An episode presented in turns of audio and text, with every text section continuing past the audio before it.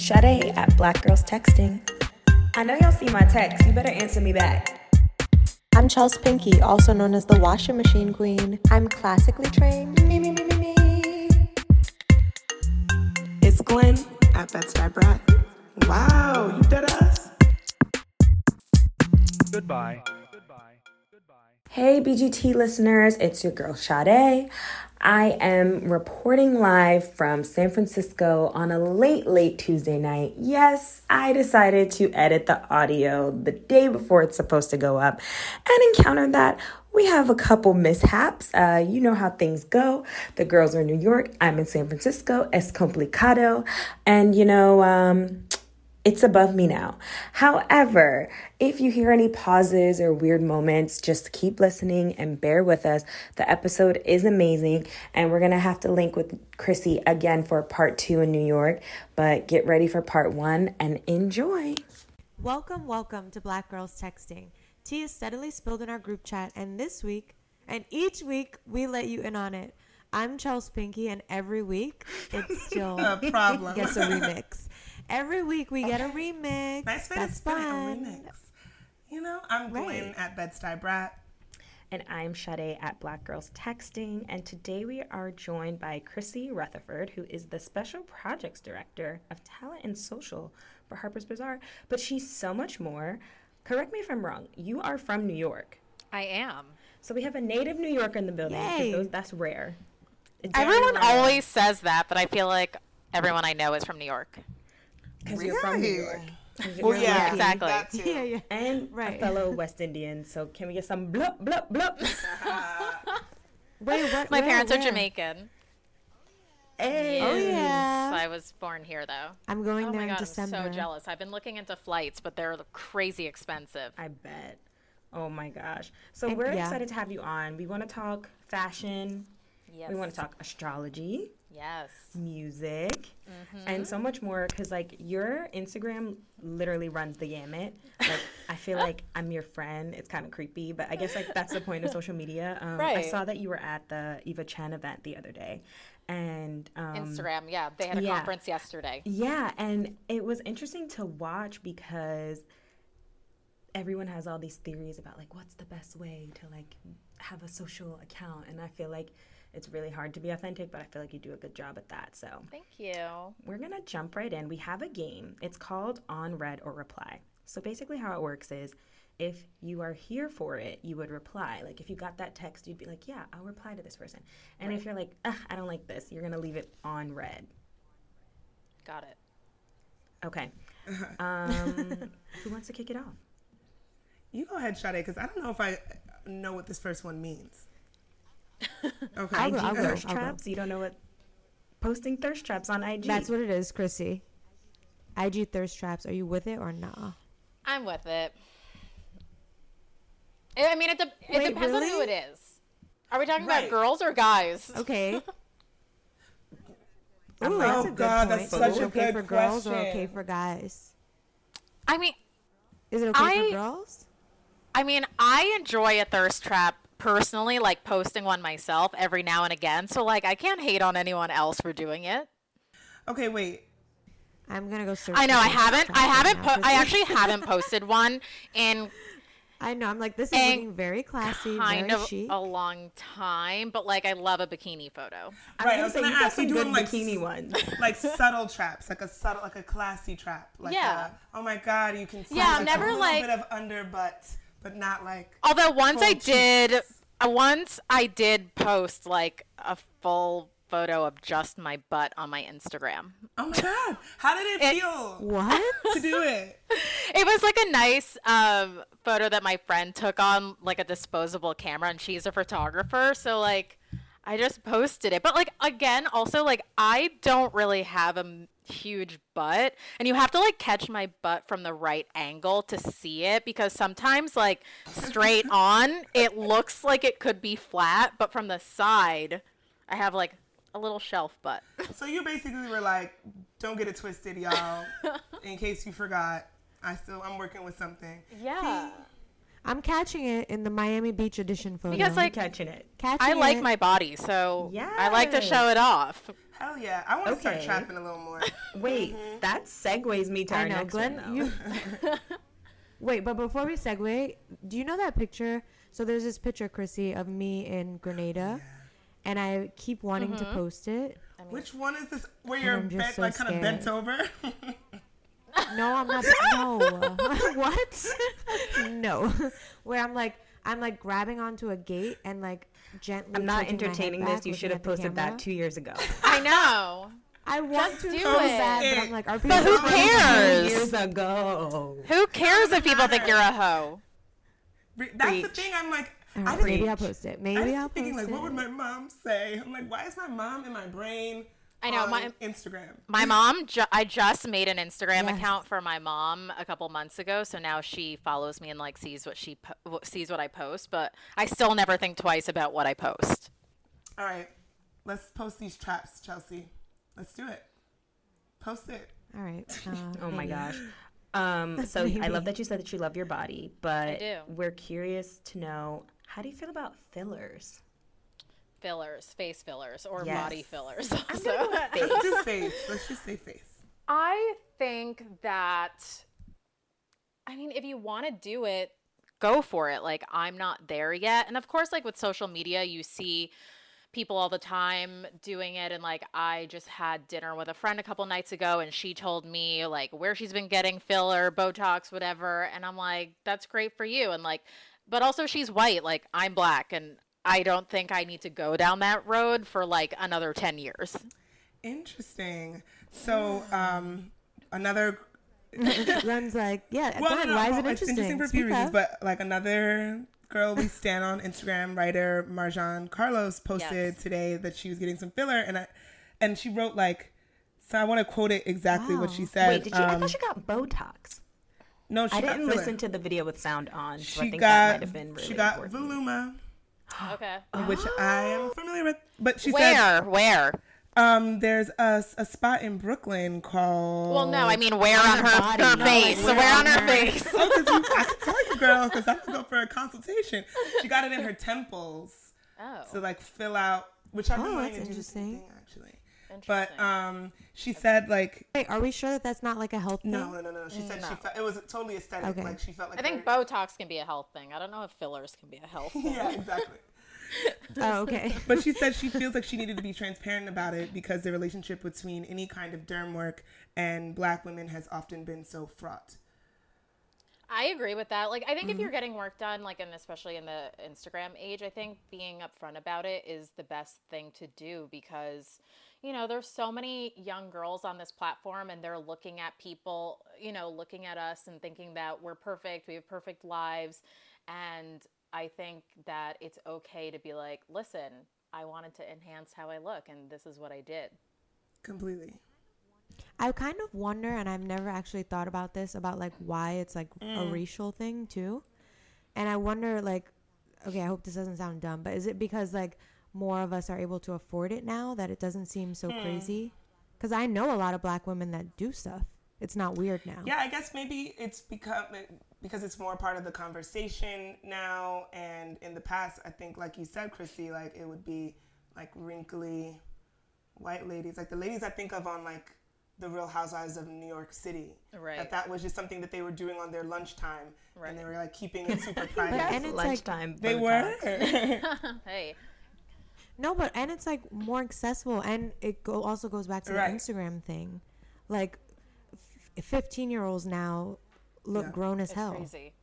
I know, and I, I I do try to keep in mind a lot when I'm sort of like looking at my face and or like thinking I want to change something. Like, do I actually want to change this, or is it because I'm seeing people on Instagram? Like, I try so hard mm-hmm. Oh, yeah. to not let that stuff like sort of warp my view of myself and my body and my self esteem because like you just can't.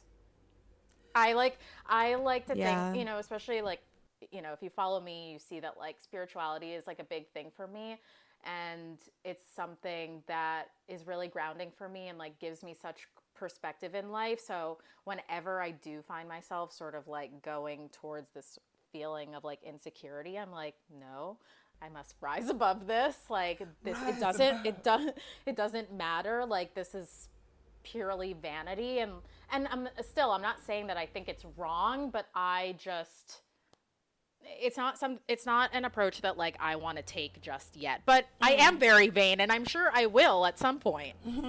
I love that. Wow, okay, so it's on read for now. Right. yes. For now. For now, I'm I'm there too, Chrissy. I'm just trying to get some more money. Bro. That too. That too. know. That too. I want my friends because once you reveal- start, you can't stop. So you better have the money Exactly. to keep Girl, going. Well, that's the predicament that I'm currently in. I got Same. lip filler and I want more, but like I need more. it's pricey and like it's also a process. Like you got to take a couple days off. Yeah. And I think That's crazy. But I also think that that's a thing, just real quick to hop back on these kind of weird stigmas, or when you think about black women getting filler, somebody might be like, You got filler in your lips as a black woman? Why would you do that? I don't know. I feel like people assume, right? I don't know. and I thought like my lips were well because now the look like, is- I didn't need anything, but I put some in and I was like, oh, this was just fun. I feel like now the lips, the look, the lip look is like. Yeah. I know. Well, that's the thing. Like, I always felt like I, I mean, I don't have really big lips, but I have like full enough lips. But now, when you see everyone else's, you're like, oh wait, do I need bigger lips? It's the same thing like with eyelashes. Like I had naturally have very long eyelashes, but now because everyone's getting eyelash extensions, Mm-hmm. I'm like, oh shit, my eyelashes look short compared to everyone else's. Mm. Right. But I don't want to go down that That's path so because true. then my real eyelashes are gonna fall out, and I can't afford that. no, it's true. Like, Another one of my fillers, vices. Never. Yeah. and I told you to stop it because your eyelashes are already beautiful, but I guess you just It's want them just super it's long. an addiction. It's genuinely an addiction. I have I an appointment tomorrow morning. But it's like hard. It's like how do you compete when what you have naturally is really good, but then everyone is on like level 100 when they're enhancing Right. themselves. So then you're like, "Oh wait, I feel basic or I feel below average because Yeah. now the average is so plumped Some- up." Exactly. Bar is getting higher and higher. yes. yeah, I have laser hair removal, and I told my mom, and she was like, Oh "What?" yeah, I did that last year. But like know, it's feel so like that's normal. the standard, right? Yeah. But that's, just like standard. a I feel like you just got to get that done. I still haven't done it, Yeah, I suggest it. oh my god, I go down a whole other road. No, you need I to did do my it, girl. bikini line, and it's like I have such a low threshold for pain. Every time I got through a session, I was like, "Oh my god, I can't believe I got through another one." But it was absolutely worth it. and then it's like permanent, and you're you're good. I mean, Yeah. I get it. I, mean, I get it. not I mean, so- so they, so they say. Do you have any tattoos? I have tattoos? no tattoos. I knew. Why you I- gotta say it like that, Chelsea? Oh, I Oh, don't because of have the tattoos pain. either. Okay, I thought she was trying to judge Yeah, us. I always, I also, No, I don't have tattoos. I always think of the Kim. Oh wait, you do have tattoos? who has Oh yeah. No, but there's you can say it. Chrissy You can say it. I know the quote. I know it. The What did Kim Kardashian quote? Say yes. Would you put a bumper sticker on a Bentley? On a Bentley. No, you wouldn't.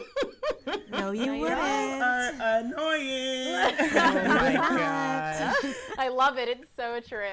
My skin is clean. I still to this day I'm like I'm just gonna get laser removal and just remove my everything off my body. But I'm looking that. forward to being an I old lady tattoos, covered in my like mad at it. cliche tattoos. Like, oh yes, I was 18. I don't even talk to half these bitches that I got this tattoo with. Oh, That- that's hilarious. Okay, next question. yeah, Chrissy, we can tell you about that offline. Yeah. That was a low dig. Um, okay, one more. Renting clothes on read or reply because Sade is trying to get me to use um, Rent the Runway. No, I'm not. But you said you wanted to do it, so I'll send you my referral so I can get some, you know, I'm gonna do it. I just never thought I, I, would, I always thought I would want to keep my clothes. So anyway, on read or reply. Personally, that's a no for me. Really? I but you know what? But I work in fashion. Like I support others doing it and honestly, half of my team is doing it at work and everyone's like my life is so much easier. Um, you know, they don't really have to think about getting dressed, but no, not for me. Yeah. But do they have like the latest Yeah, they they do. stuff, they or do. is it? like no, they one have of, mad okay. stuff. I thought it was no, like one last of stuff. One of my coworkers or- had a Proenza dress that I was like, shit, I might need to buy that, and like I, it's on Barney's. Yep. They got all the things. I didn't even think about it, and I get bored of things so quickly. So I'm like, maybe, maybe. Yeah. I had it for a little while and then I, I Yeah. stopped. Also from like a sustainability perspective. Exactly. Um, and just like yeah. You know, uh, but it's hard because, like, at the same time, it's still sort of like playing into this consumerism mindset we have about like needing more stuff and needing new things, and you know, that's kind of what I'm against. Um, But it supports a minimalist lifestyle, like you said, Yes. with sustainability, and totally, yeah, it's twofold. it is. It is interesting. Okay. All right. Wait, can I throw in a read reply? Oh yeah, yeah. Throw one in there. One more. Yeah. Okay, Chrissy, lab grown Oh, diamonds. What? Um, I know. I Yeah. What? I um. Oh wait, sorry. I'm just getting a text message. Um, wait, can you guys hear that? Yeah. we- Oh, we heard a little okay. ding. No. It's fine. Okay. Wait, I need to close it down. Um, okay, so I haven't read into this, but I saw like a headline, and I'm just gonna go. Uh, no, I don't know though. it's uh, it's Wait, why not? whatever. If it looks the same, fine. I'm not. I'm not like picky on like the diamond thing. So I have like a lot of friends right now that are getting Yeah. Not- not us. stuff. So I've been Ah, not these friends. Yeah, not these, not these two Tatianas. Just kidding. no, I'm just kidding. Um, but so my friends, you know, have been looking at rings, and I've been all of a sudden learning about the colors and the carat and the clarity and all that stuff. So then I started like researching lab grown diamonds, and and basically it is a diamond. Like it's not Okay. a fake diamond. In fact, it's like even more perfect, and it's better for the okay, environment. so then I'm for it. I also feel like she's Sorry, like, my opinion "Ooh." was un- my opinion She's was like, no. I feel like Chelsea's just like, oh yeah, I'm gonna make sure my boyfriend listens to this episode, so he gets the lab grown one. That was No, very- Chris is oh, not gonna Oh, do oh, excuse me. oh, no. Oh, interesting how the opinion. I would be okay with it. No, I would be okay with it, but that's not his style. Mm. You know that's not his okay, style. okay. Anyways, next question. All right. So we'll hop into some of our like deeper questions. yes. So much has already come up. Um, Sade, go for it, dear. I'm trying to decide like what like what like what's fun and juicy because like we're having so much fun. Um okay, I, I'll ask this one because I feel like this is something that the listeners would like to know. So within your industry, do you Yeah. feel like like in conjunction with the whole like renting thing and like people always wanting to have the newest things Yeah. do you feel there's a pressure to always be like presentable and have like the fresh off the runway or like the in season bags and shoes No, I think that the industry has changed so much in that perspective. Like, uh, there are times where like I'll get really stuck on a particular outfit that I really love, and I will repeat it once a week for weeks to come. Like I did that over the summer. I was wearing these black pants with this blue and white button down tied at the waist. Like I wore it the exact same way, same shoes, everything every week because I just loved it. um, you know, I think I've like I've never heard or even thought like, "Oh my god, you're wearing those boots from last season." Like if it's more that like I'm surprised that like if one of my editors still loves something like a year later maybe, you know, because we do still get kind of caught up in like wanting to have the latest things, but that shouldn't right. mean that, you know, we're just like disregarding what we've already had. But yeah, sometimes I think like we get we get certain things for the season and then you know you end up wearing them all throughout the winter that of course by the next time the season comes around you're kind of like oh i want something new um, but that's also just like how our industry works you know Yeah.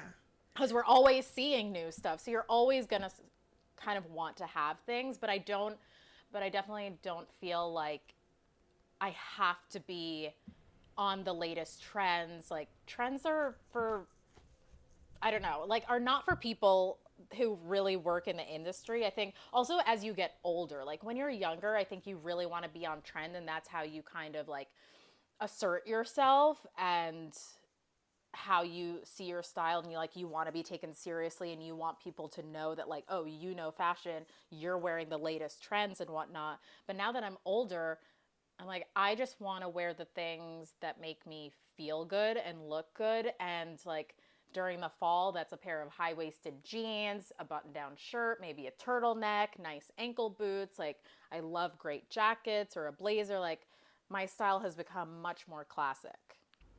Mm-hmm. Yeah, and then like so I used to work with Macy's and we have like our fashion curve and so we're well aware that we're kind of like very end of the curve and Yeah. that our consumer like would not understand things that are like fresh off the runway. It's usually like a year and a half later. So it's like it finally comes to Macy's and it's like, oh, it's just like a bomb of snakeskin. But now I'm finding that like trends are lasting for so much longer than like when I first started in the industry that like it's and and I think to your point like people don't care as much. Like if people really like something, it's not just like, oh well, you know, like Balenciaga did snakeskin 2 years ago and now it's like over, it's dead. It's like no, like I like snakeskin. I'm going to wear Yeah. it. And like I I like that it's becoming more of just like people are one dressing for like comfort and what they like and then also just like being normal like we don't have to focus on like these calendars anymore No, and we see so many collections throughout the year. Like it's not like it's just oh spring and summer collection. No, there's pre-fall, there is resort. You know, there's we're just seeing so much clothing, and so if you were like changing constantly by collection, that would be exhausting, and you'd probably be bankrupt. Yeah, but I kind of feel like the opposite is true in like the sneaker world. Like I feel like people don't buy things they mm. like anymore. Everything's like hype, hype, hype, hype, hype, and like that's the only way people will pick Yeah. a, a sneaker. Really? I guess, yeah. Yeah. Them black Air Force Ones going got to Stop! Listen, I'm telling you, don't do that. I made them work. it's her grungy aesthetic Yeah, exactly. You get it. It's very artiste. Mm, I don't, but Ever. I still love 'em. love them. Okay. You rock them though. You rock Try to backtrack. Try to backpedal. Reverse, I reverse. can't believe you just did that. um. So yeah. I wanted to talk about because we talked about like the evolution of the fashion industry a bit, um, but like I kind of wanted to talk about the evolution of us being human, and I feel like you talk about your experience with therapy, and it's something that I had never really seen in the Black community until Yeah. recently. Can you talk about your experience with it? Like, was it always a part of your Yeah. life, or Um, you know? So to give you my entire history of anxiety, um, so I had my first panic attack when I was in what like sixth grade. So I was about thirteen, I think, um, and it was like a totally random trigger. I couldn't go to school for like three days, and I was like just convinced that like I was gonna get sick because like a boy had thrown up on the school bus and it just like sent me spiraling. And so I was like, I can't go to school. I'm gonna be sick. Um, so I like started seeing my school uh, psychologist, and so and my parents had come along too. So they were like, you know, find her a therapist to help her work on this. They also like had suggested putting me on medication, but my parents were very against it. Thank God. Um, and so yeah, I started seeing a therapist right away and I remember like not liking my first therapist. I think people get really caught up on that and but it, it but I was also like a teenager and it was just something that I needed to do and she definitely I definitely remember like, you know, her just giving me tips and tricks of how to sort of like soothe myself when I was having a pan attack. I start, you know, she taught me how to meditate. Like I've literally been meditating since I was a teenager.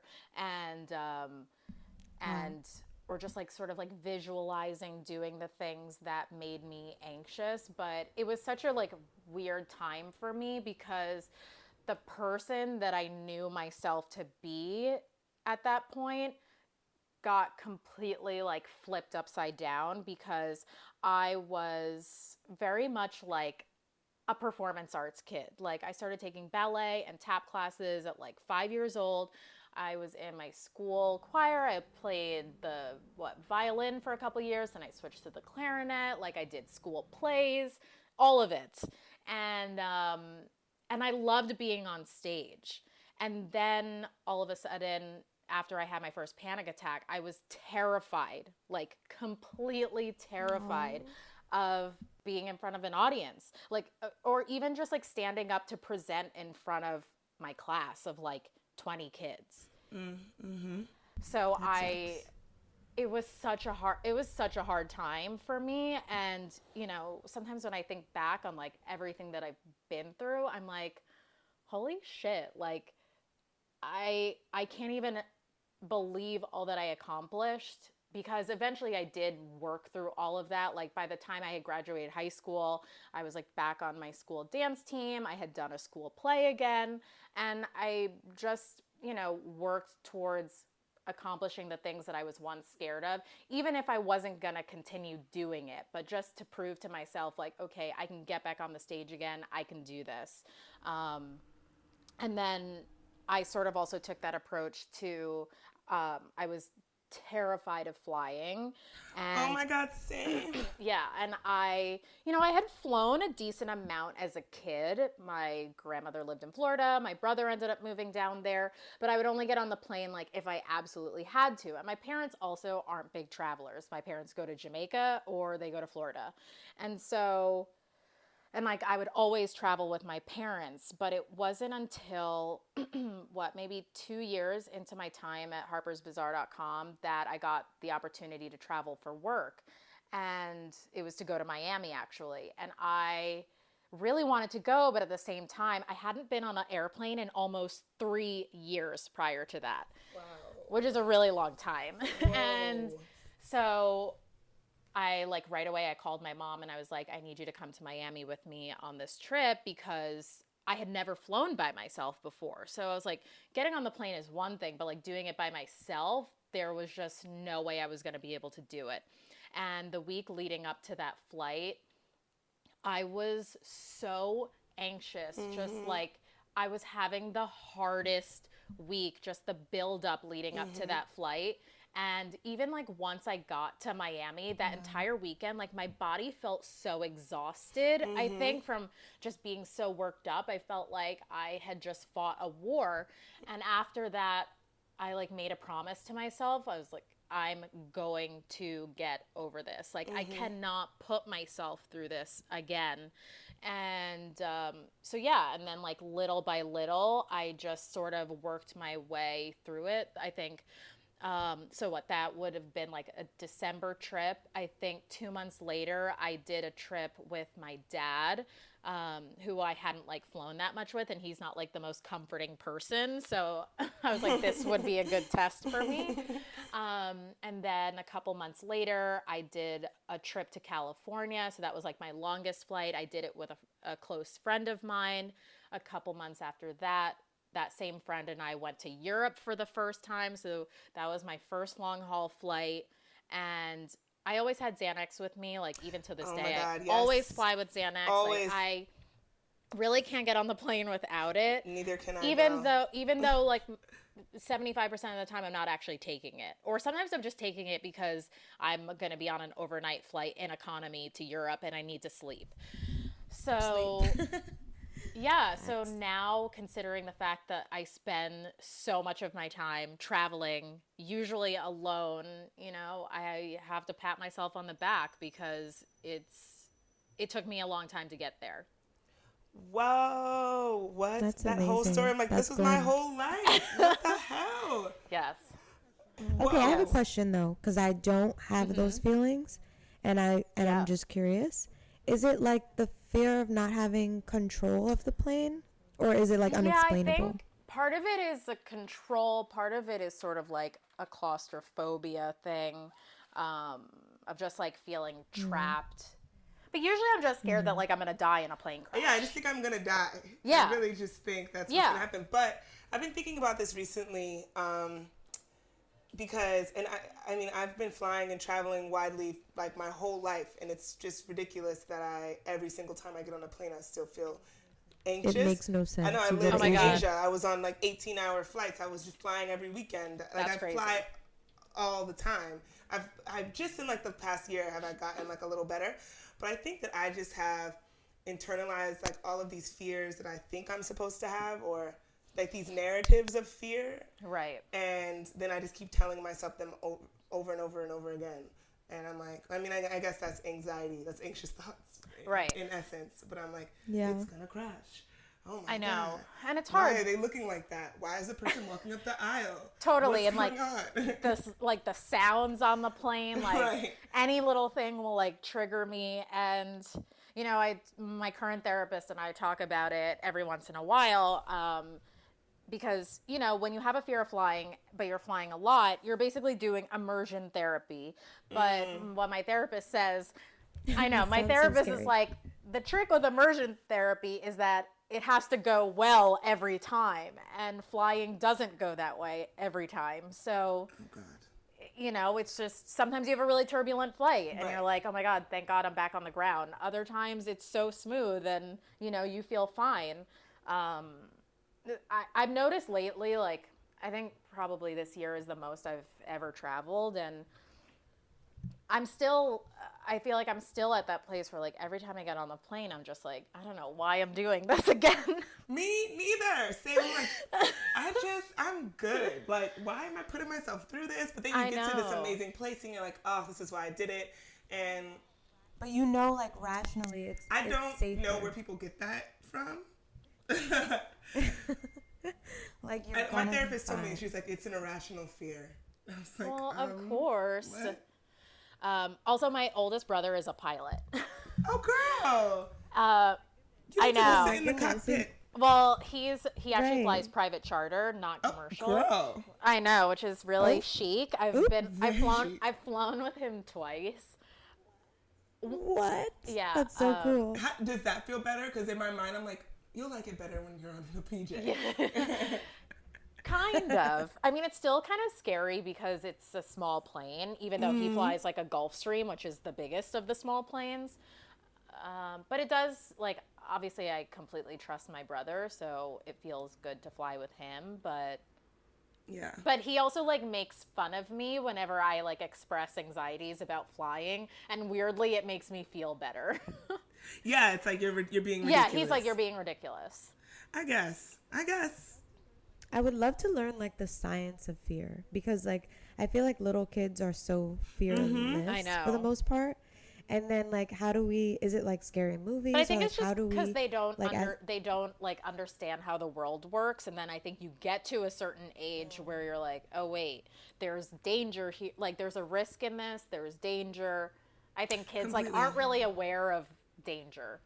But I yeah, and I, I mean this kind of goes back to what I was think, thinking of, been thinking about fear recently. Like I remember even as a kid, like I can't swim to this day because I'm like weird around in water. But when I was a kid, I used to swim in like deep water, and I wouldn't even think about it. Yeah. And then there was a day when I like really realized that if I put my foot down, I wasn't touching the bottom, and it like freaked me out.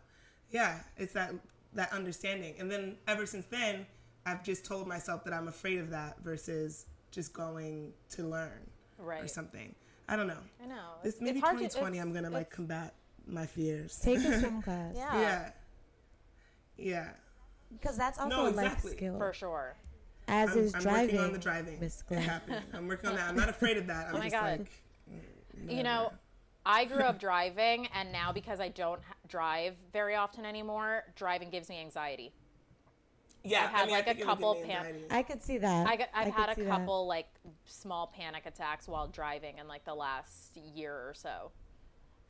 Yeah, I mean, I just I've been learning, and I was driving through Flatbush, Brooklyn, and these people, girl, they were not playing, and I just kept being like, "She's mad. Oh my god, that person's honking. What do I do? Ah, ah, ah." The dollar Like, it was vans will freak- run your ass off the road. Much. It was too much, but yeah, Yeah. I don't know. Um, Well, do you watch I This Is don't. Us? I'm not a big TV person. Oh, okay. Sorry. Oh. Okay. No, it's okay. There's a character on there, and they did like this episode, and the mom was like, "When you get anxious, I want you to like look at these bubbles," and it was like a really Yeah. long speech, but That's it so was. beautiful. I think really beautiful. everyone sort of has to find the factor, like the things that help soothe them. It's different for everyone, and also sort of like different situations warrant for different things. But I think that's something that I've also worked on a lot um, with also with the various therapists I've had. Sorry, I like kind of got off track, but like um, I mean, I think I've ha- I think I'm on to my No, fifth okay. therapist at this point. I've been with him for about I know. like I've dating. been with him for about 2 years. Before that, I took a 16-month break um, from a therapist that I had had for about 4 or 5 years. Whoa. Breaking up with a therapist as an adult is really hard. That was like the first time I had ever had to do that because prior to that, like my last therapist was in college. So I was like, oh, college is over. Like, goodbye. Right. It felt like the close of a chapter. Right. Yeah. Why did you decide that you needed to part ways? So I actually, um, I had someone had recommended this book to me. I think it was this matchmaker I interviewed for a story. Can't remember if it was her or someone else. It's called Attached. I don't know if you guys know about it, but I think that every human being on this earth needs to read this book. It's the new science of adult attachment and how it can help you find and keep love. Oh. And after I read it, I was like, oh my god. Like it was it made so much sense to me and was like such a game changer because like i also obviously go to therapy for like relationship issues um that it inspired me to break up with her because i i sort of felt like if she had told me that to read this or sort of explained um, attachment theories better to me that it would have saved me a lot of time. Even though i know like everyone you know has to come to things like in their own time but i feel like um, you know i think a lot of therapists and we all sort of know that our relationship with our parents as children affects how we interact in adult relationships but this book like very explicitly lays it out like my most God. people fall into there's like three main archetypes. You either have anxious attachment, secure attachment, or avoidant attachment. Um, and so after reading about that, I was like, okay, I need someone that's actually better equipped to sort of like help me with the emotional things I'm struggling with. Right. And I think, you know, I did so much Wait, work so- with her and she helped me a lot, but I was like, okay, I need someone who's going to take me to the next level, really, is what it was. Oh, I have so many Okay. questions. Just jumping back to that book real quick. It's it so sounds Very interesting. you said that there's atta- Wait, you said that there's uh, secure, Secure attachment. attachment and then anxious attachment and avoidant attachment. And is there one that is best? Secure attachment. Yeah, that sounds nice and So simple. I'll That's I'll I'll read the, best. little like there's a tiny little blurb on the back of the book. So anxious people are often preoccupied with their relationships and tend to worry about their partner's ability to love them back. That's me. Avoidant people equate intimacy with a loss of independence and constantly try to minimize closeness. And then secure people feel Mm-hmm. comfortable with intimacy and are usually warm and loving. ah, Yo, the second one is, and I've been s- saying this, okay, because I'm in a relationship. Glenn and Sade are not. I'm not. Um, and I like I have a lot of single friends, and then I have a lot of friends who are literally Yeah. about to get married. Um, and I feel like with this hot girl summer thing, maybe I'm going too deep, but I don't think it's healthy. well, I think my anxious attachment manifests its way in the other one, kind of, sort of. Into Like I'm being anxious avoidant. in, yeah, like I'm anxious. Yeah, actually, yeah. I'm I know. anxious in my brain, and then I just act like, oh, like I'm not pressed. I know. blah, Well, blah. that Right, that is that makes that sense. is sort of like part of being anxious. Is well, maybe. Uh, sorry, I take that back because normally people of anxious attachment. Um, I think if you lack a certain amount of self awareness, then it causes you to be really clingy. I'm. I'm pretty like I hate people who are like I'm really self aware, but I am. So that's usually what I do too is like when I feel myself sort of in my head getting needy, I Right. just like disengage I just completely. shut it down, put up Yeah. a wall, maybe might block your number for a little while. Like, Yeah, for sure. Yeah. And I think that also kind of also comes down to certain um, astrological factors in my chart. oh my God, what's your zodiac sign? I'm a zodiac sign? Pisces sun, I'm a Taurus rising, and I'm a Capricorn moon. Ooh. You're the best person ever. I just um it's so crazy. I just hung out with my friend who is Yeah. Mm-hmm. a Pisces and I'm not that deep into signs. I only know the main ones and I heard those don't matter much, but she's a Pisces and literally I haven't spoken to her in about 5 years and when I tell you we just had the most fun. Like sh- it was just like I don't know. Pisces And I'm a are. Capricorn. Oh. Wait, did you say you were a Capricorn rising and Taurus moon? No. Oh, uh, Taurus opposite. rising. Yeah. Okay, Capricorn I'm a. Capricorn rising, Taurus moon, Oh. Sag sun. Oh, oh. What are you, Chelsea? Do you remember what you are, Chelsea? I know I'm a, my main one's Capricorn, and then my other two were Leo and Sag. And but what I don't house know or which. what order or what placement? I think Sag was like when I get Like drunk. your true self, right? So that's Yeah. your rising, and probably. then Leo so is the other one. Okay. Yeah. Your moon is like your emotional state. Your rising sign is sort of like how people perceive you or like how you present yourself. Um, which is funny because like people always tell me that I seem like really like calm and collected. I'm like, You seem like a Capricorn. um, Well, you, that right? well, off as a Taurus. I come off as a Taurus, but um, I think also Yeah. like my Capricorn side also like comes out a lot because I'm a very sensitive and like emotional person because of my sun sign, but at the same time I'm a Capricorn moon and they're very like detached. So I even like posted a thing today on my Instagram stories from the pattern that was like Oh, girl, I'm, I, that was that. like I'm empathetic, but I'm also detached, which like sort of freaks people out. Because I can come across as like I don't give a fuck, Oh my God! Wait, and like a lot of times I I don't. don't know if it's real. the pattern is And a lot of times I don't. Can we talk about the witchcraft that is the pattern? Oh, that I wish someone I wish someone hacked into it and like fucked everything up and saw and like I wish would they paid me? No. because I talk about this app that's how we found it. so much. They really need to pay me. They need to. That's how we found it. We told Yeah, they need everybody to. to. We should And then- bleep out the yeah, name. yeah, she's done that before because we'll be like the pattern. The She's like, they ain't paying us, sis. Stop talking about the pattern all the time. But like that app. it's kind For of those who don't pseudoscience. know, Chrissy, can you tell the people Okay, what is so- the pattern? Chrissy was about to cuss me out.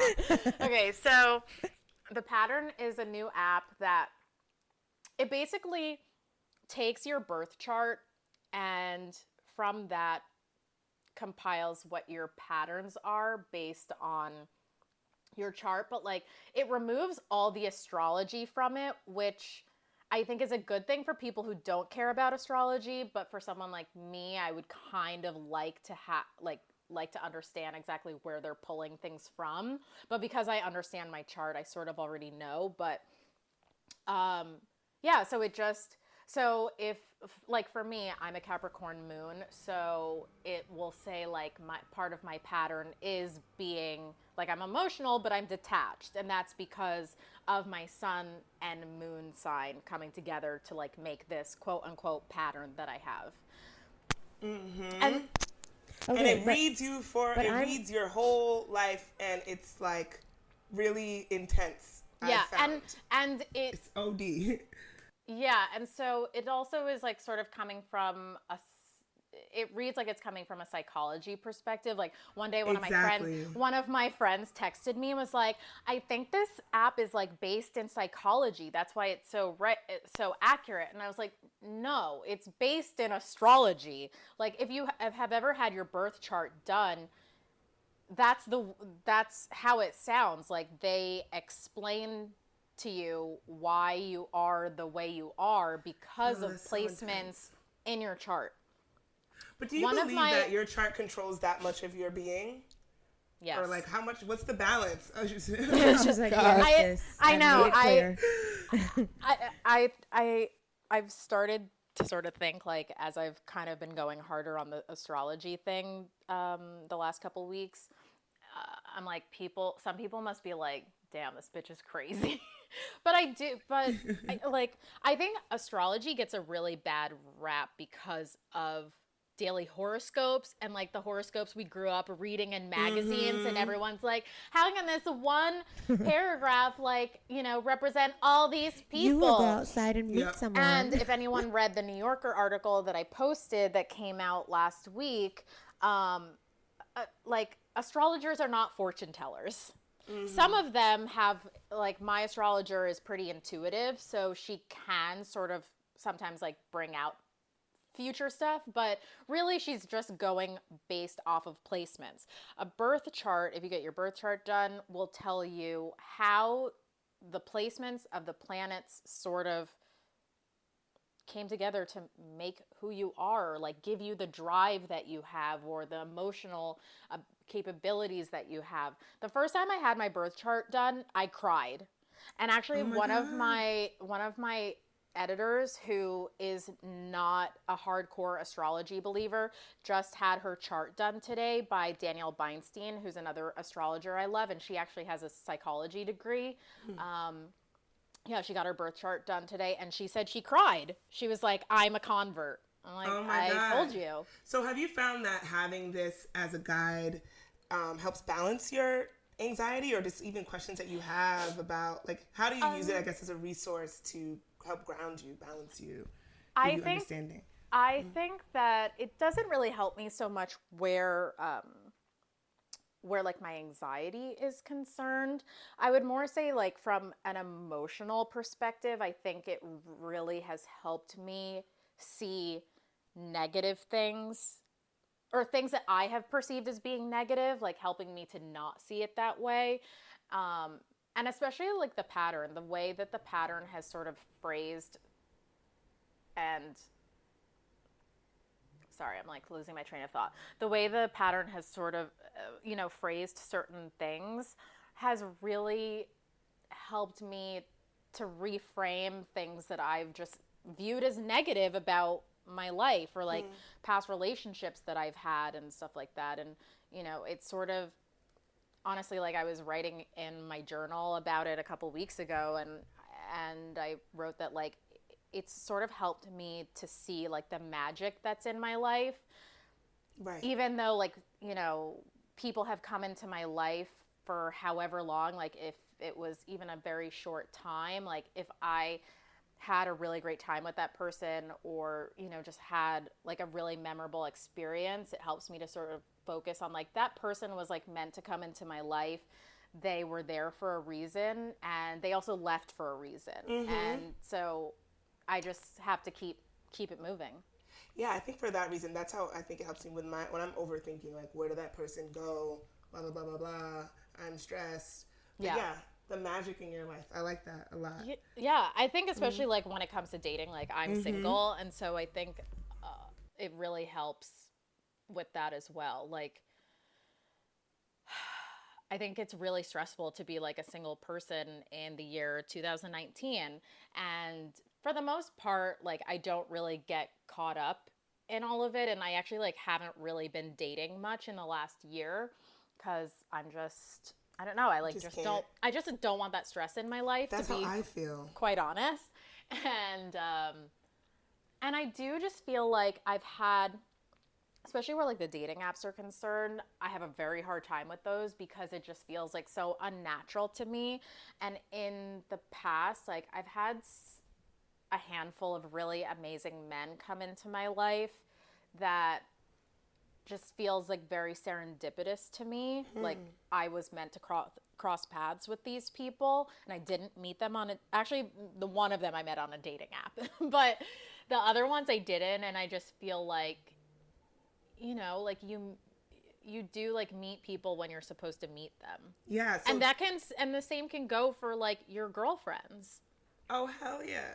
I mean, I, I've have I have friends of mine that are like, we're soulmates. Like it was meant to be as friends. Um, and I have friends that have left my life, and once they have, I feel like I've been able to enter like a new chapter.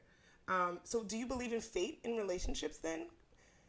I mean, yes, I do. I mean, obviously, right? But I like, do. Because we, we interviewed Shan Boodram recently, Shan Boody, who has a book called The Game of Desire. And, and she was saying, like, if you really are looking for a partner, you need to go be intentional about it, know exactly what you want, like, scout it out.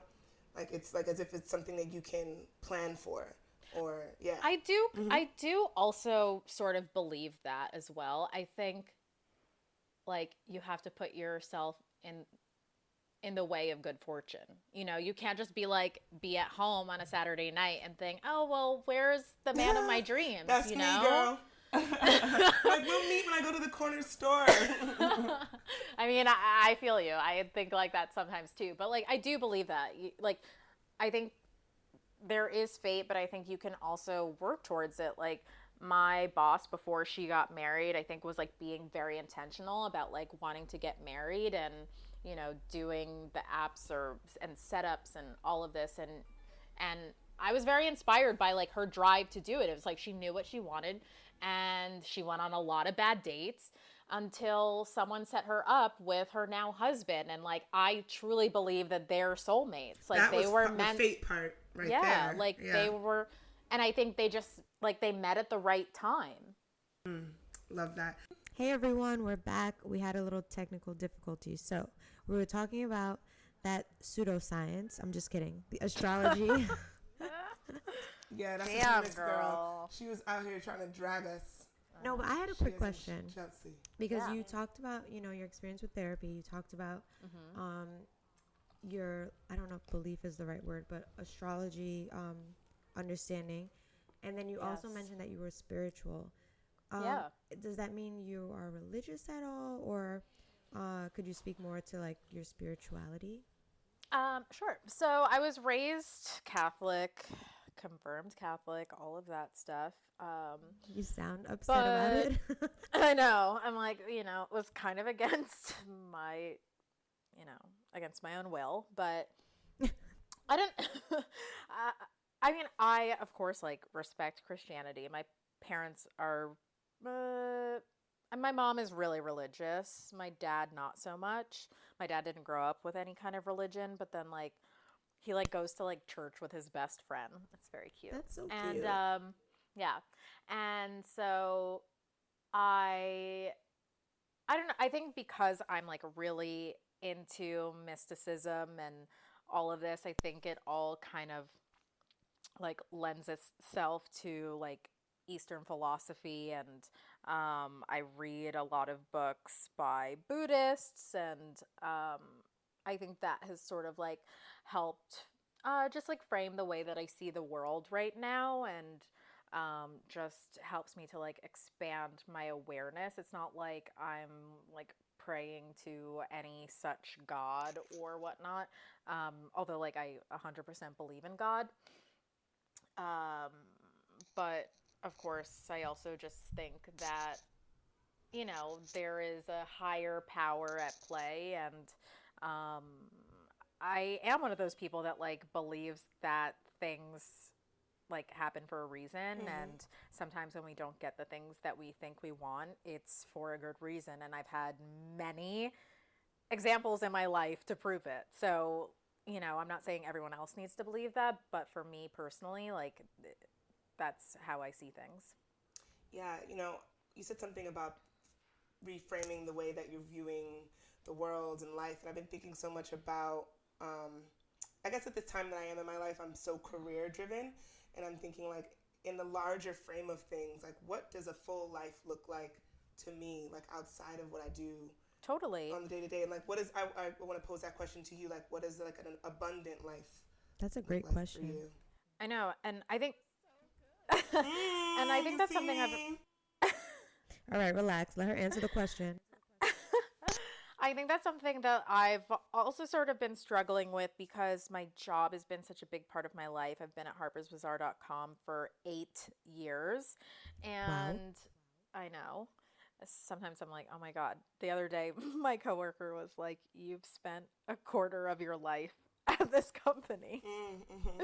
Um, and so over the summer, I read A New Earth by Eckhart Tolle, and I really suggest that everyone reads that at some point in their life. I would I would say like if you're jumping into spirituality, it's not the first book I would recommend, but it really like blew my mind and really like made me a- re- We need a book recommendation list. Sorry. We can add that. I in the show know. Notes. So I know. We'll add that. Um, Sorry. I know. I wish I could like pull it off my shelf, but I actually lent it to a friend of mine. I have like a whole bookshelf in my apartment of like self transformation and like astrology and just like that. all of the things that I'm interested in. And I love like giving it out to friends and uh, loaning it to people. But yes, A New Earth by Eckhart Tolle, which I will also say is one of Oprah's favorite books. And Oprah loves says it Eckhart Tolle. Yes, exactly. Um, so- and um, it talks a lot about the ego and i think that's something i've been working really hard on since i've read this book and it's very it's very challenging and you know the goal is not for any of us to be like void of ego it's that's really tough and basically only eckhart tolle says he doesn't have an ego anymore um, but it's more just like being aware of it when it's at play and i think um, it's at play at all times if you work in the fashion industry. And I think mm-hmm. that, especially for someone, you know, like me who works at this historical, like, luxury fashion magazine, it's really hard not to feel like who you are is attached to this brand. And yes. And you know, I've been really doing like the mental work to detach how I see myself um, and how I stand on my own apart from this company. And like, you know, even sometimes when I, you know, am at sort of like non work events, but someone introduces me as Chrissy Rutherford. Oh, she works at Harper's Bazaar. I'm like, oh, why does that always, you know, have to go with my name? Like, right. can it just. But, um, yeah, you know, I, uh, you know, and I do think that, okay, when the time comes that I leave this job, like, then you're sort of like facing this existential crisis of like, oh my God, will people still care about me if I'm not working at this magazine where they're basically forced to care about mm. me? You know? Mm-hmm, mm-hmm. Um, but yeah, and then like in terms of like living a full life, Mm, I don't, I wouldn't say I'm completely there. And that's something that I definitely need to work on. But it's hard because, you know, I have a demanding job. And at, even though, like, my job for the most part, I think, I don't know, it's hard for me to explain, but like, you know, I work with a really great team. We only work in the office four days a week. And you know, I think in it's kind of lax mm-hmm. in compared to like other work environments, but at the same time, it like does require a lot of my mental energy, mm-hmm. mm-hmm. and so it leaves me feeling kind of depleted. Especially like I run the Instagram account for Bazaar. Mm-hmm. A lot of people don't know that, but like mm-hmm. you know, just working on the internet is kind of like a 24 hour job. Like mm-hmm. you're never really yeah. off. And so um, sometimes that just leaves me feeling depleted and not really having the energy to do other things that I might want to do. Yeah. Oh, wow. You said so many things. Um, I know. I, you know, jumping back to like our earlier talks about anxiety, I feel like. Mm-hmm I've been thinking about. I, think everybody thinks about themselves as like a brand these days, right? And then yeah, in some ways it allows you to present yourself with a level of like distance online because it's mm-hmm. like that's not really me but at the yeah. same time i like it makes me anxious thinking about like what is this brand that i'm putting out online and like how like I need to be so present, I need to be so vocal. Like, does this sound like me in my caption? Is this me? What is right. the brand? How would I sound? Like it's just all of this stuff. And I wonder just how are you how do you balance that? Like being a public person on I the know. internet. I just really don't think I don't think much about like I just post stuff and I just like say whatever. And I think a lot of people like probably think I'm weird and I'm totally okay with that. um, I'm totally okay with being weird. And that's another thing that I believe the pattern has told me that I need to like just embrace my weirdness. Um, Is that the um, Capricorn? Wait, no. I No, she's no. Not. No, I'm a Pisces. Well, Pisces sun. She's Capricorn. Um, you know what? I'm I, Taurus. I know Aquarius I actually don't because Aquarius is air and I actually have no air in my chart. Oh. Which like my astrologer told me that sometimes that means like I sort of have um it's like I need to come up for air sometimes. Like I can get like really sort of like stuck on things. Um mm. and not even just like stuck but like hyper focused and maybe even like obsessive sometimes and especially i think anxiety like plays into that and so yeah it's like one of those things where I just like need to take a step back and like remember to breathe because I'm missing air from my chart. Um, uh, what were we saying before that? um, oh, just about being like a public. Oh, pu- oh yeah, on Instagram. On yeah, Instagram. so yeah. I know. I, I get a lot of compliments and that people tell me that I come across as real as authentic on Instagram, which is amazing. And I think I am being authentic, and it's probably because I don't get super. Um, I'd really try not to get tied up in like how or what people think of me because I know that a lot of times what what people think of us like has a lot more to do with that person than it actually does with us. Mm-hmm. Preach. Um, so, and I actually like really get that from my father because my father is like, he's just kind of insane and like doesn't give a fuck. I was gonna and say, does he give no fucks? That's yeah, and like sometimes, right, and like sometimes that is uh, obviously like to a detriment, but at the same time, um, I really do like that about him, and I feel like I've really embraced that. And yeah, I'm sure some people also sometimes get like annoyed by me because of that, but um, I think that caring too much about what other people think of you is a very dark path to go down. And and I think like, you know, because of Instagram, I think a lot of people do get caught up in that and like even like, you know, s- being hyper conscious of like speaking out about certain things or saying the wrong thing and Yes. and um you know, I just uh yeah. Like if I don't could- post about it, do they think I didn't? I don't care.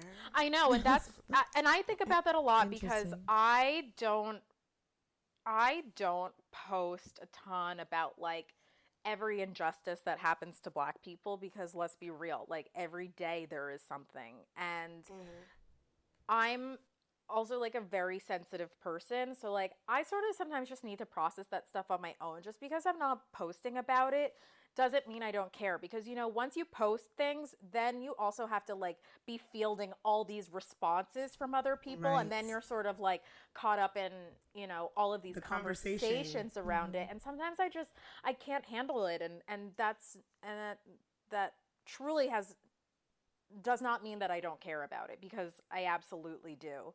Um, and, but uh, yeah, I think it's tough. And like, how do you, you know, show that you care about all these different causes and stuff like that while also like not driving yourself insane? Like, the la- one of the last times I did a Q&A, like some person had actually written to me like, do I care about like trans rights? And I was like, oh my God, like, do Mm. people think that I don't?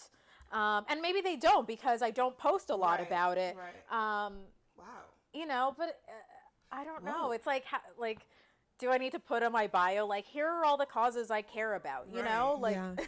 It's also so hard in this day and age because, like, you kind of have to, or we kind of do compartmentalize. Like, like, I don't know. It's hard to be like a fairly privileged person living in New York City and, Yeah. like, I don't know what I'm trying to say, but it's just No, a lot of injustice happening Yeah. all the time. I know. Like everywhere, like involved in any everything. It's it's Right. exhausting and I I just wish It we really- could just be good. I know, and it's it is really stressful. And like, um, I don't know if you guys follow Rachel Cargle, but she's a big. Oh my God, you need to. Um, she's Put a writer and a, she's a writer and an activist. Um, and she, you know, does a lot of work and posts a lot on Instagram. And she's also um, a contributor for Harper's Bazaar and has been for like the last year. And I think it's even interesting for her, who someone who literally spends all of their I know who this is. Yeah, I okay. know. I'm like, wait, no, I'm I know like- exactly who this is. The naked. Yeah, exactly. Yeah. yeah, it's like, how do you guys not know who Yeah, this yeah, is? yeah, yeah, yeah. Um, you guys should have her on your podcast. That was a blip. Um, we should. So, so even though you know most of her Instagram is dedicated to Black people, Black issues, there's still sometimes where she doesn't. She might not post about a certain one, and or something else that happens to a marginalized group and she speaks a lot about how people will be DMing her being like, "Oh, have you seen this? Why haven't you spoken about this? Why haven't you posted about this?" like XYZ. And she's like, "I cannot be the patron saint for every single, you know, injustice in the world." It's too much. But So that, it's like if e- if even she gets that flack, it's like uh, none of us stand a chance. Right, but I think that's that whole thing about branding yourself, right? And then people, I mean, not that it it, can, it might not even be an intentional branding kind of thing, Right. but once you start to put things out there, then people look at you as this thing, and Right. they rely on you Right. as well, and then that's this so much pressure. I a will lot say of though, like, and I hate, I don't know if this is devil's advocate, but like, sometimes when I do see celebrities or people who look like me and they Mm-hmm. don't speak up about anything, it does kind of piss me off. No, yeah, I agree. I agree with that. Like, I'm just Um, like, you have a platform, you can speak out, you can say something, and you're just not saying anything. I know. I, and I think I'm sure it's really tough for them, but like at the same time, I do agree. And I think like if you're a celebrity and someone like a real celebrity, someone in the public eye, like it sort of is your responsibility to, mm-hmm. you know, help bring these things to light because, you know, we see a lot of issues that don't get national attention, global attention, mm-hmm. whatnot, that are affecting, you know, marginalized people, black women, etc. And so we can, we need those voices. But how friggin' annoying that it falls like the burden is on the black, black women. which also women. Which i know and which is another s- sort of thing that i think about you know it shouldn't just have to be black people always speaking about these issues like i want to see my white friends posting about these yes, issues agreed. oh yes Hey, BGT fam. So, this is where the episode gets a little funky. Bear with us. Um, I was recording at the office, doing too much. You know what? I'm not even gonna give y'all excuses. We're just gonna jump into the what would you do. So, this week's what would you do? Um, and I'm stating it now because my whole audio just got completely lost for I don't even know how long. But anywho, this week's What Would You Do? Uh, we gave the young lady who wrote in the nickname Whitley. Yes, if you know, you know. And she has been called a quote unquote white black girl her whole life, Oreo, this, that.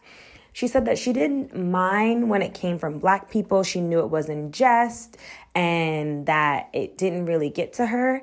But where she is having an issue with people trying to call her a white black girl or saying that she talks white is with white coworkers, which is very problematic for a multitude of reasons. So we asked the girls and Chrissy, what would you do? I mean, I got this my entire life. Um, you, I mean, I grew up in a predominantly white area because I grew up in Westchester, so an out, hour outside the city. And yeah, kids, what the white kids would be like, Chrissy, you're the whitest black person I know. The black girls were like, oh, she thinks she's white, whatever. Um, didn't want to fuck with me. And yeah, like I've I've always addressed it head on. Like I that's not like the kind of thing that I let people get away. I don't let people get away with anything really when it comes to like my blackness. um and so I'm like, what did I see? I mean, the black girls like that would say that like that was just sort of like an overheard thing. So like I would never even bother like dealing with them because you know um, again like it's one of those situations where it says a lot more about them than it does about me um, but yeah when the white kids would say it i would be like what is that like i don't even know what that means like i don't like can you explain Oh my god, I can't. you know it's like sort of like if you, i think if you make them explain exactly what they're saying What then they that? realize well, they Yeah. they realize how ridiculous it sounds They- yeah, they start bum, bumbling and fumbling. Someone told me that that's the best question to use as a comeback when somebody says something so out of pocket to you. What do you mean by that? yeah And they just start looking dumb. But And, like, yeah, yeah. Sorry, go ahead. and then also like I had a friend in college that um she like later reminded me of this years later but she said like once she had uh she was white and she introduced me to someone and was like oh chrissy thinks she's white and she said i slapped her and i was like i Oh, honestly don't remember but i don't doubt that i did Yo, Damn, a I'm dead. But see, okay, so yeah I'm so interested in the the framing of like she thinks she's white and like what Right. does that behavior look like? Does that look like like when it's depending on who it's coming from, right? And Right. maybe I'm going. I'm like gonna sound. I'm going out there for it. I just drank a, um, some tequila. Oh, Does when white people say she thinks she's white, is it like oh because I I come into a space and I feel like I'm supposed to be here because I'm I speak my mind? Like what does that mean? Like are you I think it's because for me, I think it's the I think it's always been like the way that I talk and right. um But I'm like even deeper. I feel like there's some and that I like that there, and know? that you know mo- like all of my friends have always been white. I mean, in grade school, uh, two of my friends were Puerto Rican, but one of them was like a white passing Puerto Rican.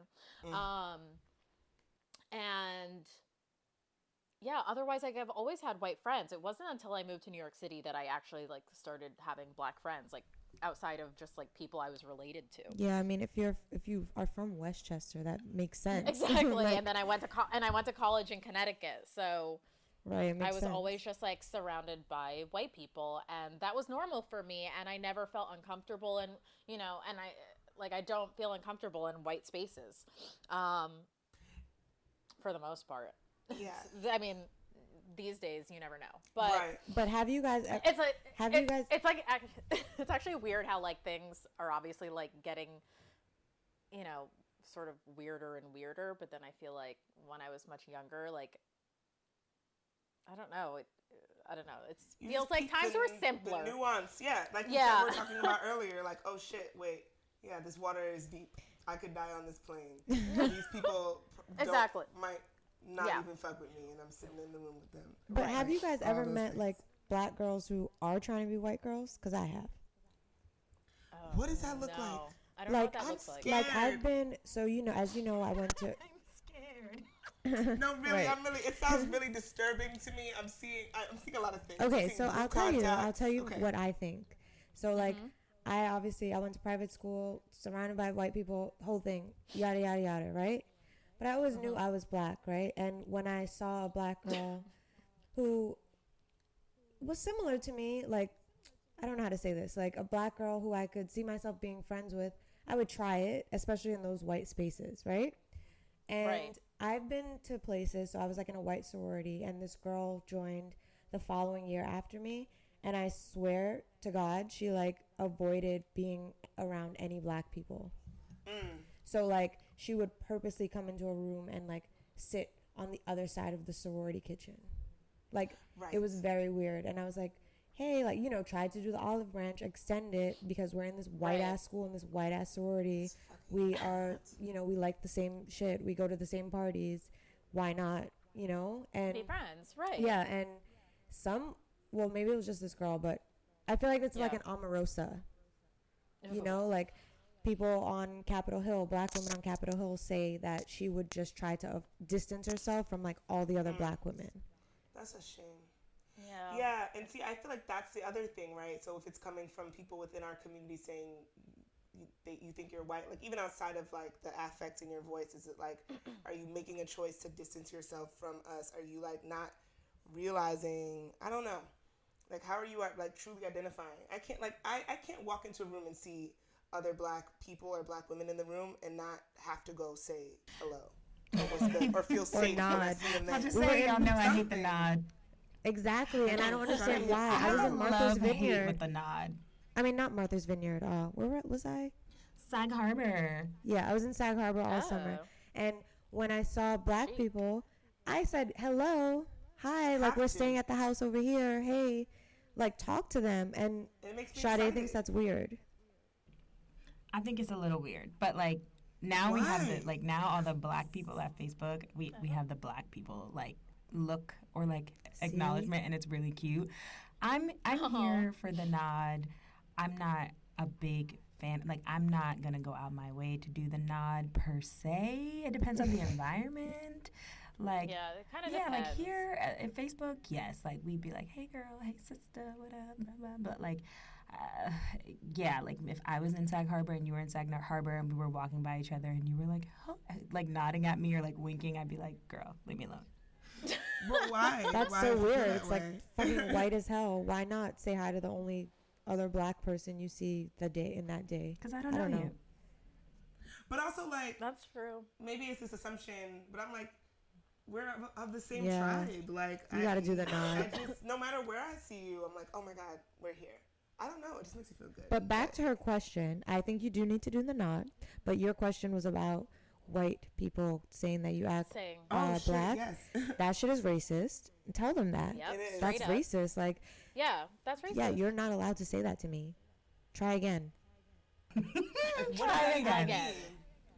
I love yeah, that. I mean, you really. Um, so back to this episode that we're gonna have launching tomorrow. It's about. It's on this book called. Do you want to talk about race? Sorry, not launching. I'm lying to you guys. It will be recorded tomorrow. We're recording. Um, but it's called So You Want to Talk About Race. And I really love how the author broke down how to have these conversations in the office because people will think that you're just trying to be like sensitive or like, oh, I'm just making a joke.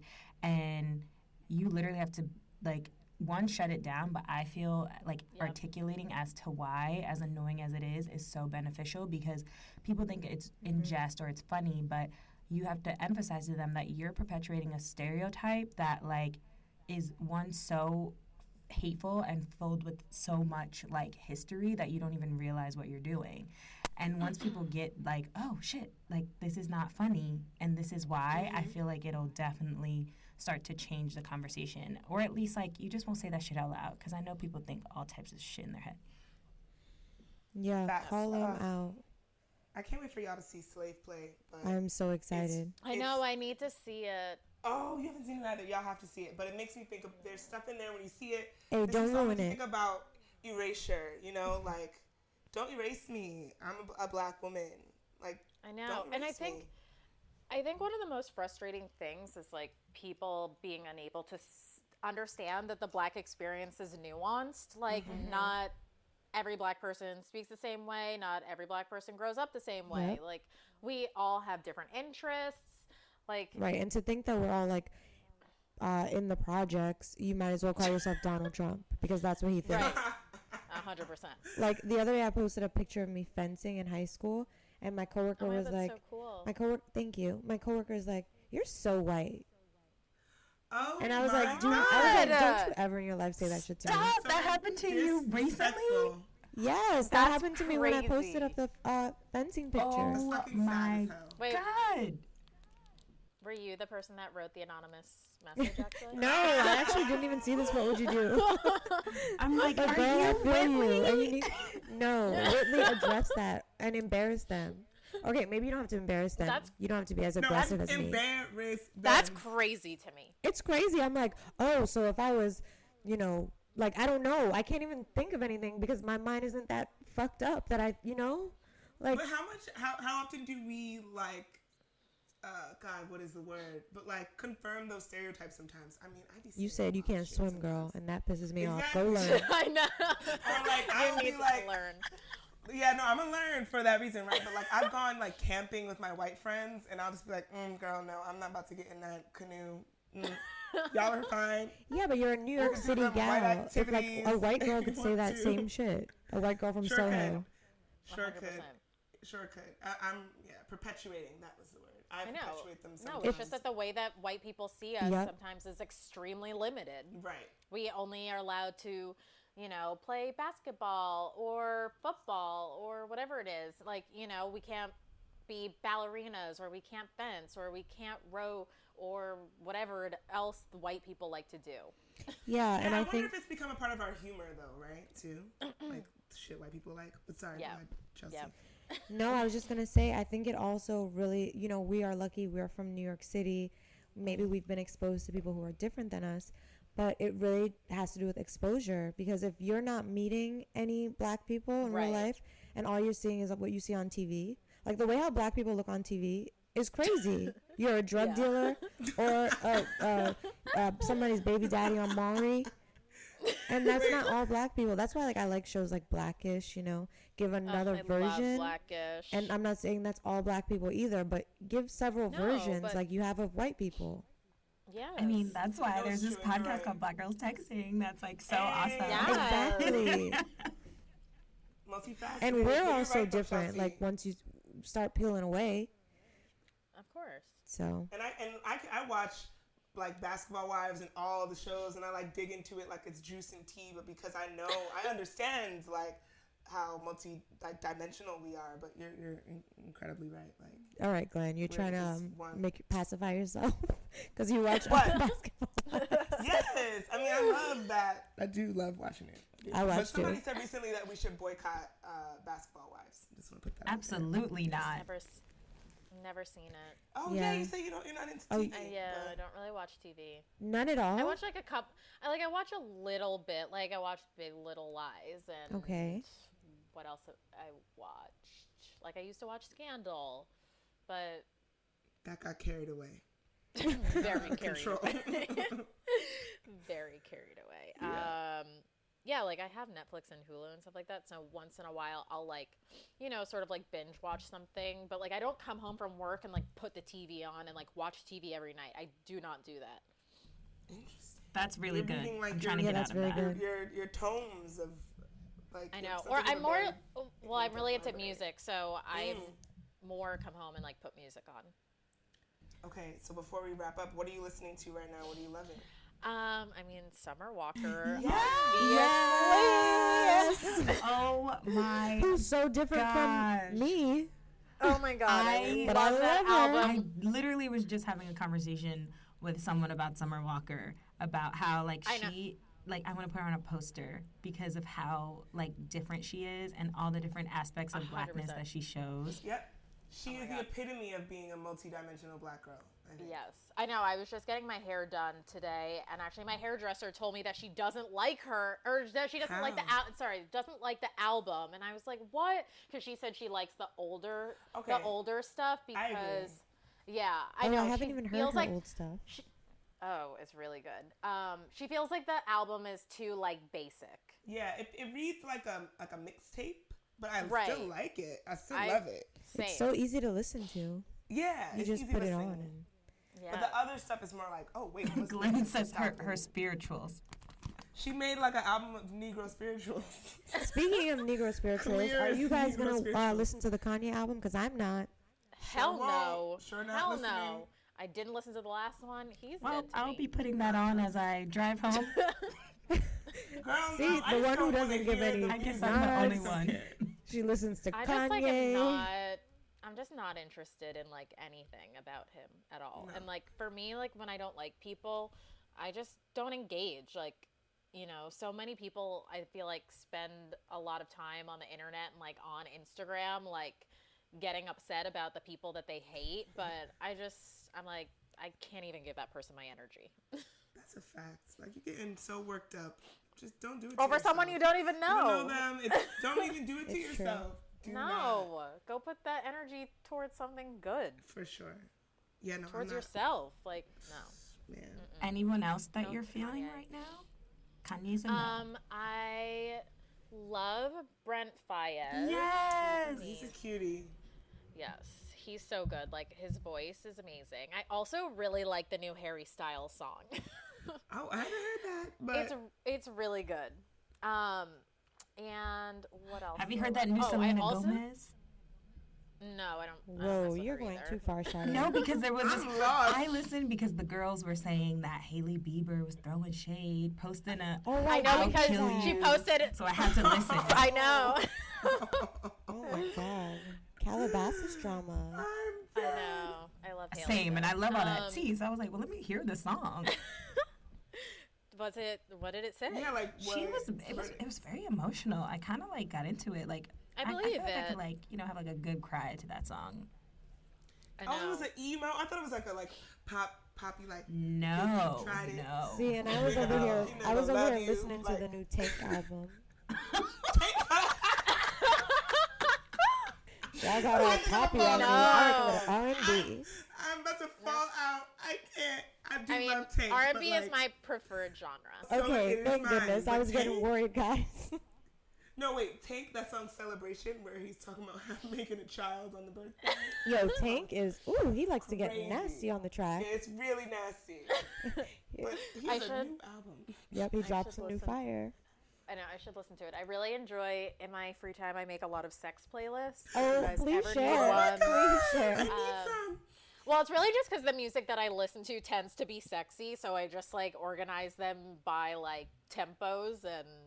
Oh my god, I, I like I whatever, we're going there. I feel like I never have sex to music because I'm What? always like I'm always like, I don't know what to play and one of it's weird Oh my God. You know, Then I- you're I'm Brittany was like, excuse me?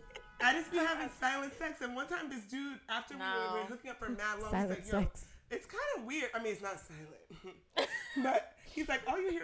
I'm not. I'm not gonna. I'm not gonna say anymore, actually. But you change your mind. he just was like, y- y- "We there's no no sounds." Anyway, what goes into like? What do you do? I need. I need help. I mean, another one of my close friends, who's actually a DJ, re- recently had told me that he doesn't have sex to music, and I was like, that is so weird to me. Like, I can have silent sex, sure, but I think music enhances the experience. I think it does. I, I mean, I've done it like twice. I listened to the Weeknd one, and I was like, You've "This is like twice. tantric." Like, whoa. But I do. I kind of like the like. It's just breathing. I have no idea. Oh my god. Okay, this is really random, but since we're going there, one time I literally had Yeah. sex to like a soca mix. That is weird. It was so weird I like because that. I was like playing it for my ex at the time. Wait, was it with the? Oh, not with the Trini. No, I So played it for my ex at the time because um, he really liked to like get ready for his soccer matches to soca, and he was like about to go play soccer, and like one thing led to another. Another. and You then it was over, and I was like, I feel like so wrong. Something just feels so weird about how that just. That was probably a good workout. It, it, it was. That's But hilarious. see, yeah, like I don't really want to have sex to like trap music. or, no, like- no, But, oh, oh, that was a very passionate no. no. I know. Sorry. Yeah, I'm like, I don't. No, I like it. I- Rap I music, literally and figuratively. Um, Right. Oh, okay. Yes. it's like I don't listen to that in my free time. Like if I'm Right. out and it's playing, like sure, but If you're in a um, car, it sounds. that's not in a car. right. But I'm like, that's not the vibe like I go for at home. Right. Which, where's, where's seduction time? Although, see, I bet you Chelsea be getting it popping the trap music. That's why she's not quiet. No. I'm gonna try it one day. I'm, I'm gonna try it all. A lot of things. Try it all. I'll Oh send you. I'll. I can. I can send you guys one of my playlists. That would be Yes. really great. I'll, uh, I just. I just And made a book really good. A really good one. So. I'm gonna literally send you guys. I mean, you're right clearly like you, you got te- to tempos and all this shit. I'm like, oh, this is this is the real deal. This is not for play. DJ Chrissy. Yeah, now. I know. In my in my past life, I was a DJ. you could Hey, still you be still- one. still got time. Yeah, I know. I we'd come to your set. Um, but thank you so much for taking the time and chatting with Seriously, us. This was so fun. This was course. so Best fun. time. I know. If only we had gotten to do it in I person. know. I I We can do a part know. We can do a part two. It just sucks because I unfortunately live in San Francisco. I know. Meh. That's so Talking to engineers. I know. but um, we're gonna have a part two. Just you guys wait, wait and wait and see. We sure will. Wait. And we always close off every episode by shouting out a black girl doing shit, and that is you, Chrissy. we love talking to you Oh. Today. Thank you. Um, Uh, just the best, like for, through your career and all the steps you're taking towards just being present and yeah, showing us that work-life balance. Thank you so much. just- this has been fabulous. Mm, thank you guys so much. This is so fun. All right, you guys, we're signing off. Bye-bye. Bye. Adios.